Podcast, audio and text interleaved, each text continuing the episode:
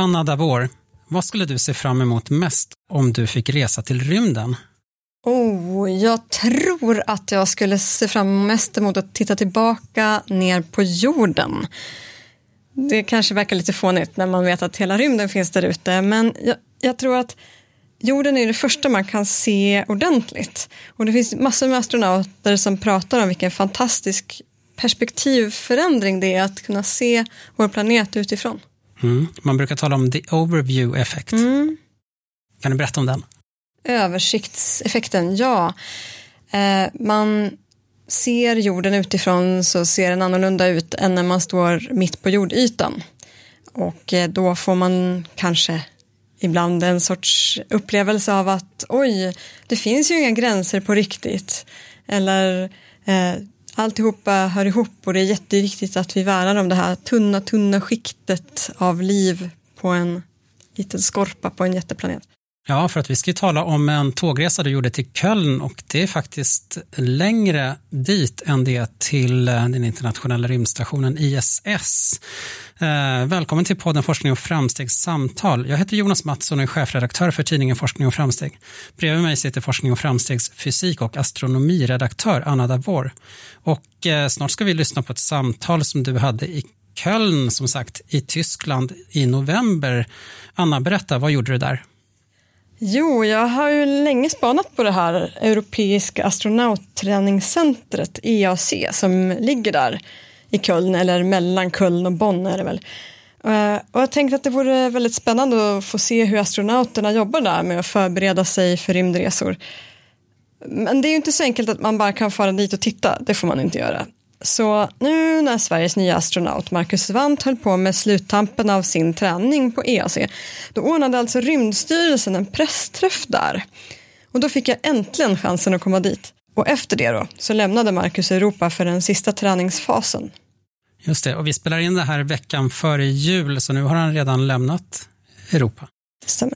Och snart ska han lämna jorden. Kan du berätta lite om ramarna för hans rymdresa? När åker han? Hur länge ska han stanna borta och så? Ja, just nu när vi pratar så är raketuppskjutningen schemalagd till januari. Och sen ska han vara uppe på den internationella rymdstationen i ungefär 2 veckor. Hur kom det sig att Marcus Wandt reser redan nu?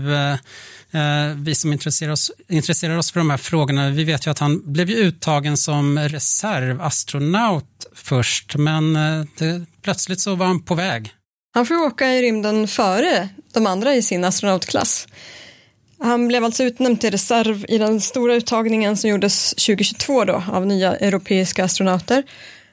Men sen plötsligt så kom det en oväntad möjlighet när det var ett företag som heter Axiom Space som erbjöd den europeiska rymdorganisationen ESA då, att köpa in sig i Axioms 3:e färd i rymdstationen.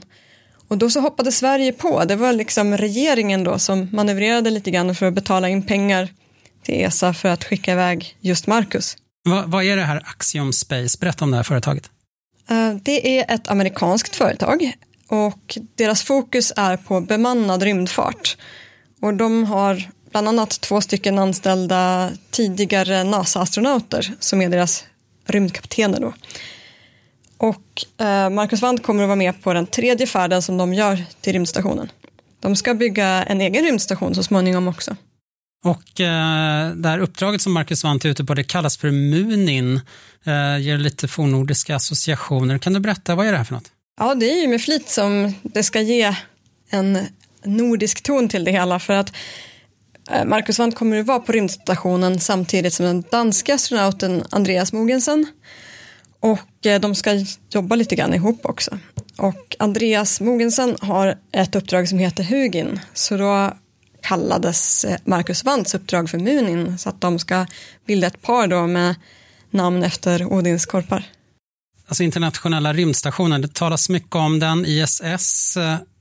Men lite repetition här, vad är det här egentligen? Den har snurrat runt i 25 år nu. Den började konstrueras då i slutet på 90-talet. Och en av tankarna då, det var ju att det fanns massor med kompetens från den tidigare Sovjetunionen då, som hade upplösts. Och Ryssland hade också rymdstationen Mir, som var den största och mest långlivade rymdstationen som hade funnits dittills. Och att ta vara på det i ett internationellt samarbete, det tänkte man att det skulle vara bra på många sätt med ett sådant utbyte. Och sen fanns det nog också en baktanke om att rymdteknik och rymdkunskap inte skulle säljas till kanske skummare aktörer som vill använda det till militära syften. Nu har det faktiskt varit människor på ISS kontinuerligt sedan november år 2000. Det tror jag inte att alla vet om. Jag sa 25 år, det var ett 25-årsjubileum.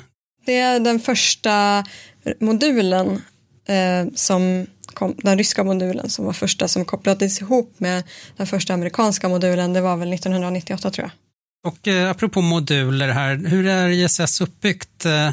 Jag har ju lärt mig nu från att du var i Köln att det finns en europeisk modul, det finns en rysk modul och så vidare. Mm. Det finns flera ryska moduler. Den är ju uppskickad i rymden i segment. Så varje modul är liksom som ett rum. Och sen har de kopplats ihop med varandra tills det har blivit större och större.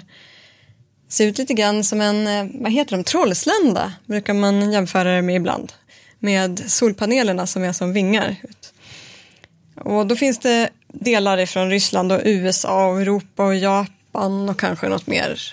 Och Kanada har byggt en mekanisk robotarm som sitter på den här. Och så är det den europeiska modulen då, den heter Columbus. Det var ju den vi kikade på när jag var där med Marcus Wandt. Alltså vi kikade på en modell av den. Men apropå militärt användande och stater som man inte alltid litar på. Samarbetet mellan Ryssland och väst, där vet man att inom hela forskarsamhället så var det en väldigt stark reaktion när Ryssland inledde sin fullskaliga invasion av Ukraina och många länder bröt vetenskapligt med Ryssland. Men hur funkar det här på ISS?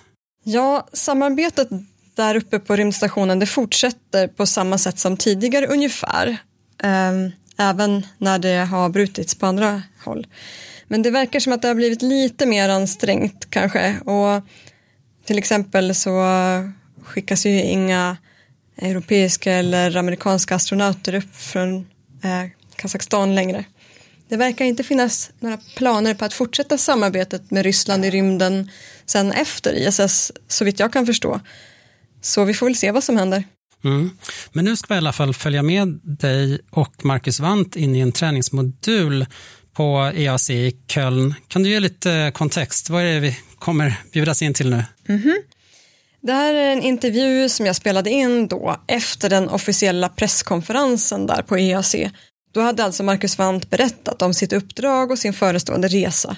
Och sen fick jag gå in i en stor hall och träffa honom där det finns uppbyggda fullskalemodeller av olika delar av till exempel rymdstationen.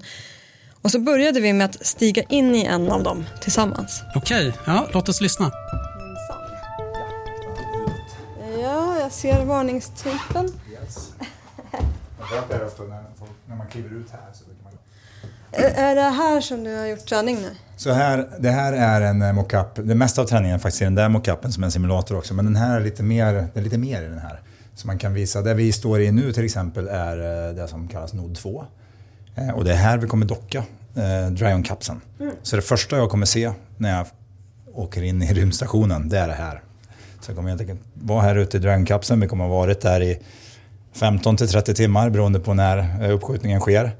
Och sen sväva in i Nod 2 och om jag kommer av magen ner mot jorden så kommer den europeiska modulen finnas till vänster, Columbus-modulen.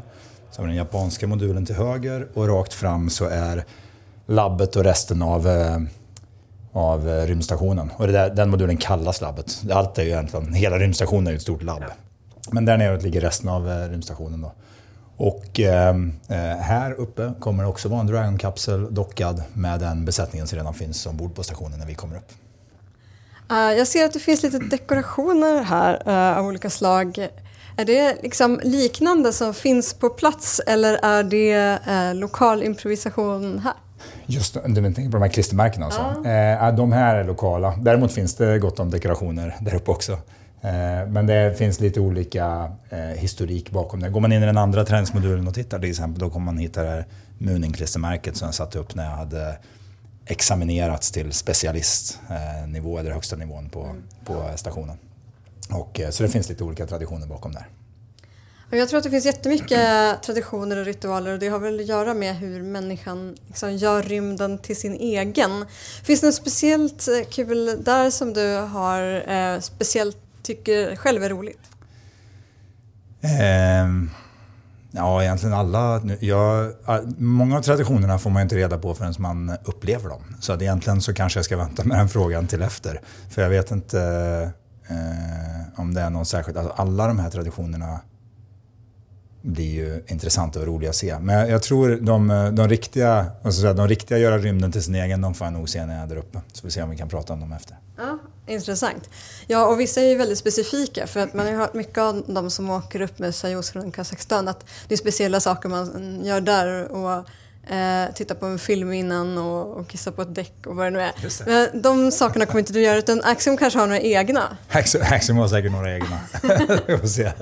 Se. En tradition faktiskt som sker är att jag kommer plantera träd där utanför Europeiska astronautcentret på fredag. För det här är min sista träningsvecka här i Europa. Så när den sista utbildningen är gjord på ESA för att åka upp i rymden, då planterar astronauten ett träd som kommer växa och ha en liten skylt där ute med Munin och Sveriges del i det här. Var står det trädet alltså? Den kommer rakt utanför byggnaden här. Ja. Men berätta lite grann om träningen som du har gjort specifikt här. Utbildningen precis här den har haft många olika delar. En del har varit att hur man hanterar rymdstationen som system och ser till att den rullar och går, och att inte, och om något händer vad man gör då, nödsituationer och även vanliga operationer. Sen det som jag gjort nu senaste, dels förra veckan och sen den här veckan, har varit inriktade på forskning och de experimenten och det jag ska göra, och en del underhållsuppgifter och sånt som jag ska göra också. Och så sent som idag så jobbar jag med något som heter EML som står för Electromagnetic Levitation Lab, och som finns inne i Columbus också då. Och lärt mig hur jag hanterar det, hur jag kalibrerar det, hur jag ställer in och håller den gående, och just för de forskningsresultaten på de materiallärarna. Och jag har också idag jobbat med en virtual reality del som vi tittar på att kunna göra utbildningar ombord, så att man dels kan skicka upp nya uppgifter på ett enklare sätt, men också sen expeditionärt när man åker till månen och Mars och kanske är borta väldigt länge och behöver göra utbildningar efterhand. Och vad man kan göra med virtual reality. Och det finns massa utmaningar med att ta upp de här headseten och sånt i mikrogravitation, och hur fungerar sensorerna då i den miljön som är där uppe. Jag tycker det är spännande att du nämner månen och Mars. Det är ganska många som nämner månen och Mars. Så jag måste bara fråga, hur mycket pratas det egentligen i astronautkretsar om framtidens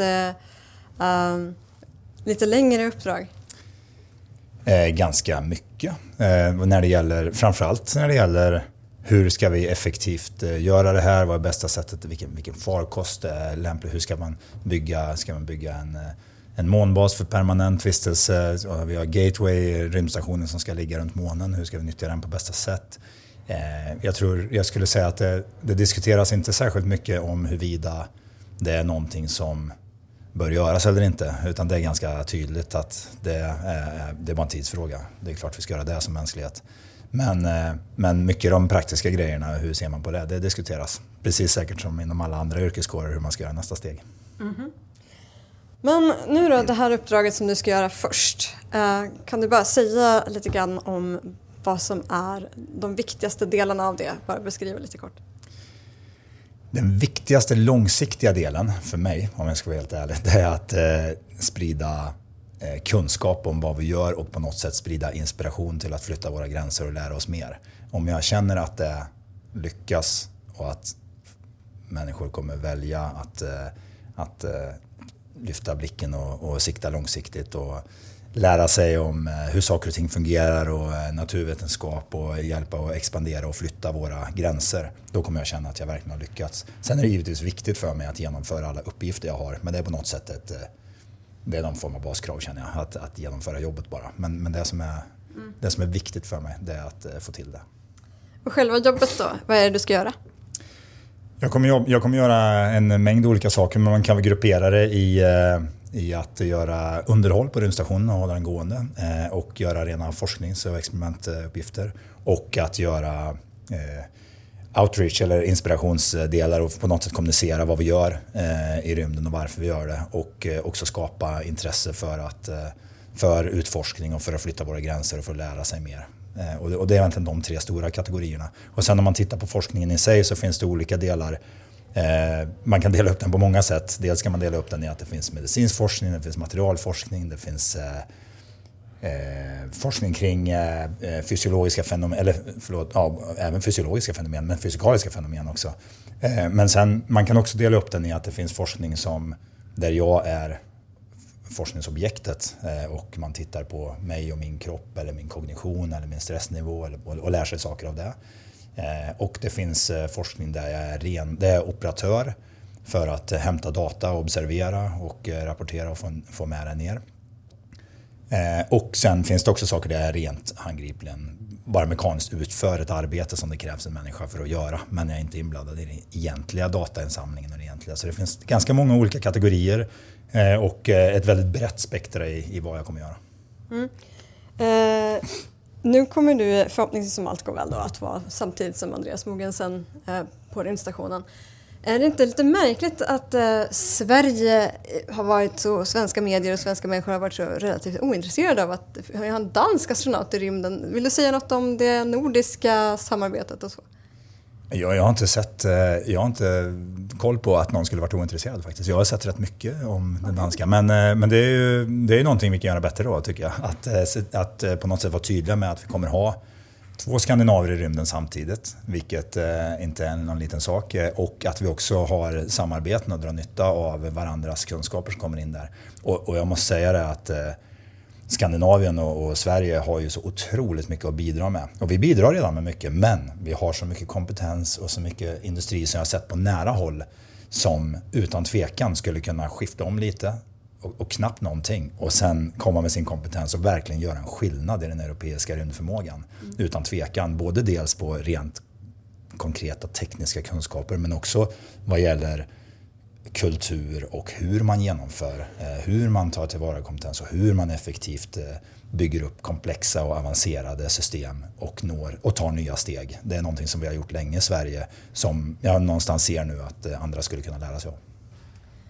Alltså det finns väldigt mycket framtidsvisioner och idealism, tycker jag det känns som, i rymdfarten. Alltså människor som pratar om flytta människans gränser och sådär som du gör. Tror du att det kan bli annorlunda ifall mera kommersiella och kanske militära intressen börjar göra sig gällande i rymden? Nej, jag tror det kommer egentligen bara vara positivt om fler lägger grunden. Någonstans så kan man, om visionen ligger långt bort och så har man några som bryr sig om att flytta gränserna, så måste man någonstans förstå att det kostar resurser. Och att då få in kommersiella aktörer som kan ta en del av de resurserna, givetvis för att de tror att det finns ett business case eller det finns något vettigt där. Då är det, om man får till det, vilket man gör nu, vilket syns att man verkligen tror på, industrin bygger upp och de kommersiella aktörerna dyker upp.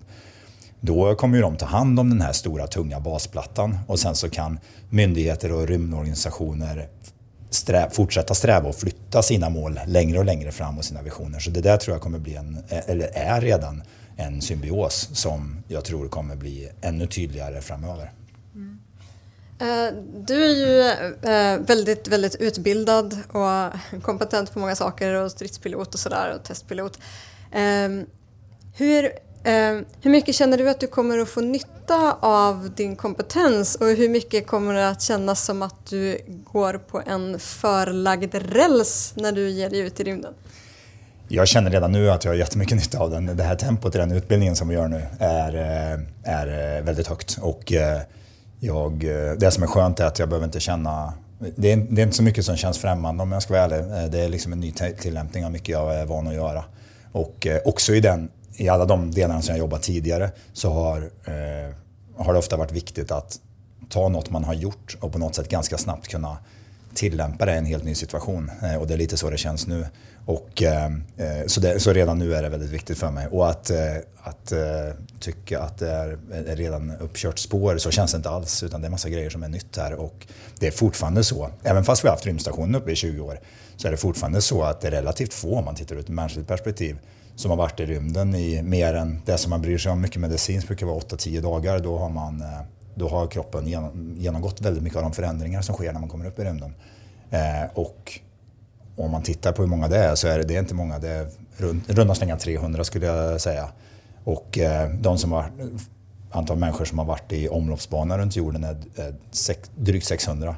Vilket ju ur ett mänskligt perspektiv är väldigt, väldigt få. Så vi har ju precis bara börjat. Men det går fortare och fortare, och man ser den förmåga som byggs upp, och nu när de kommersiella aktörerna kommer in också, och de möjligheterna och det globala intresset. Det är ju rätt många länder som nu siktar både på sånt som ligger nära jorden, men också mot månen och Mars, som gör att det känns som hela mänskligheten är verkligen på gång att göra de här förflyttningarna. En sista fråga handlar om psykologi, kan man säga. Många människor frågar, hur känns det? Sätter inte det liksom väldigt stora krav på ens känslor? Måste man känna på ett visst sätt när man är astronaut? Och vad händer om man inte känner de känslorna som folk frågar efter? Nej, jag känner inte. Jag förstår precis vad du menar med frågan, men jag känner inte de kraven. Alltså jag på något sätt... Jag kommer försöka observera vad jag känner. Och sen kommer jag återgöra helt... ofiltrerat och oförstärkt, men också inte heller minimera det, utan nej, när det gäller det så känner jag mest att det som är det, och det som händer det händer, och det är mitt jobb, och det är därför jag gör det också. Och känner jag ingenting, vilket skulle förvåna mig lite, men ändå, då kommer jag säga det. Och jag känner ingen press att jag måste. Nej, absolut inte. Nej, jag känner ingen press att jag måste. Känner ingen press att du måste känna, men vad skönt. Okej. Ja, vad fascinerande. Anna, vad är det man förväntas känna som astronaut, som ni pratade om på slutet här? Ja, det är väl inte så definierat, men jag tror att det är en sån typ av fråga som astronauter brukar få. Och det förväntas liksom av dem att de ska ha någon slags emotionell respons. Hur känns det? Jag läste faktiskt Michael Collins, han som var med på Apollo 11, när Neil Armstrong och Buzz Aldrin landade på månen. Men han själv var kvar i omloppsbanan då.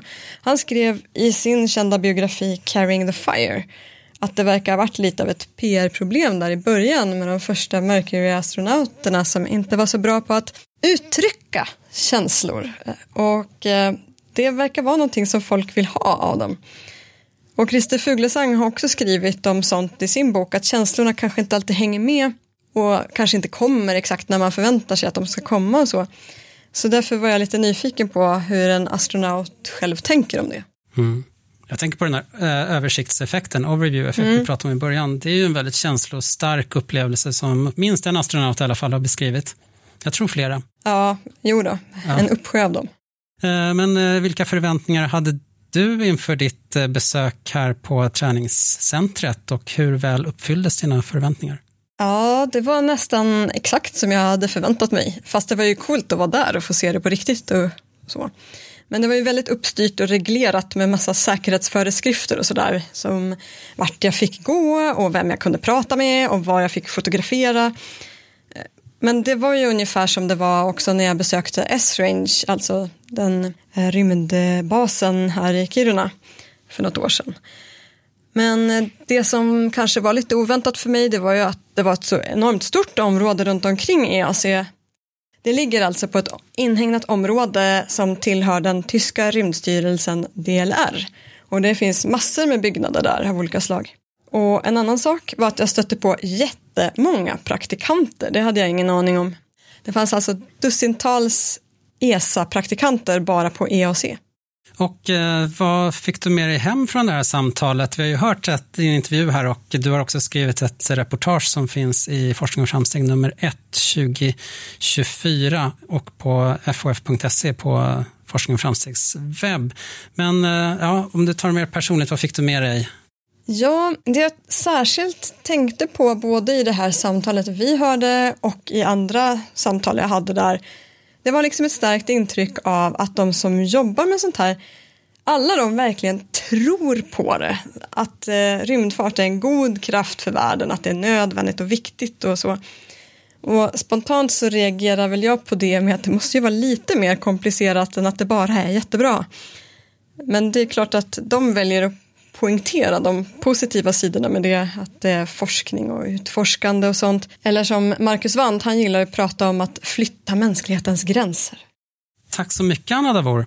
Ja, tackar. Och du har som sagt också skrivit ett längre reportage om Marcus Wandt och det europeiska astronautträningscentret EAC som man kan läsa i Forskning och Framsteg nummer 1 2024 eller på fof.se. Du som vill prenumerera på Forskning och Framsteg kan alltid gå in på fof.se/podderbjudande så får du ett bra pris. Du har lyssnat på podden Forskning och Framstegs samtal. Medverkade i det här avsnittet gjorde Forskning och Framstegs fysik- och astronomiredaktör Anna Davour och astronauten Marcus Wandt. För ljudteknik, klippning och vignett står Per Dahlhjelm och jag heter Jonas Mattsson och är chefredaktör för Forskning och Framsteg. Tack för att du lyssnade.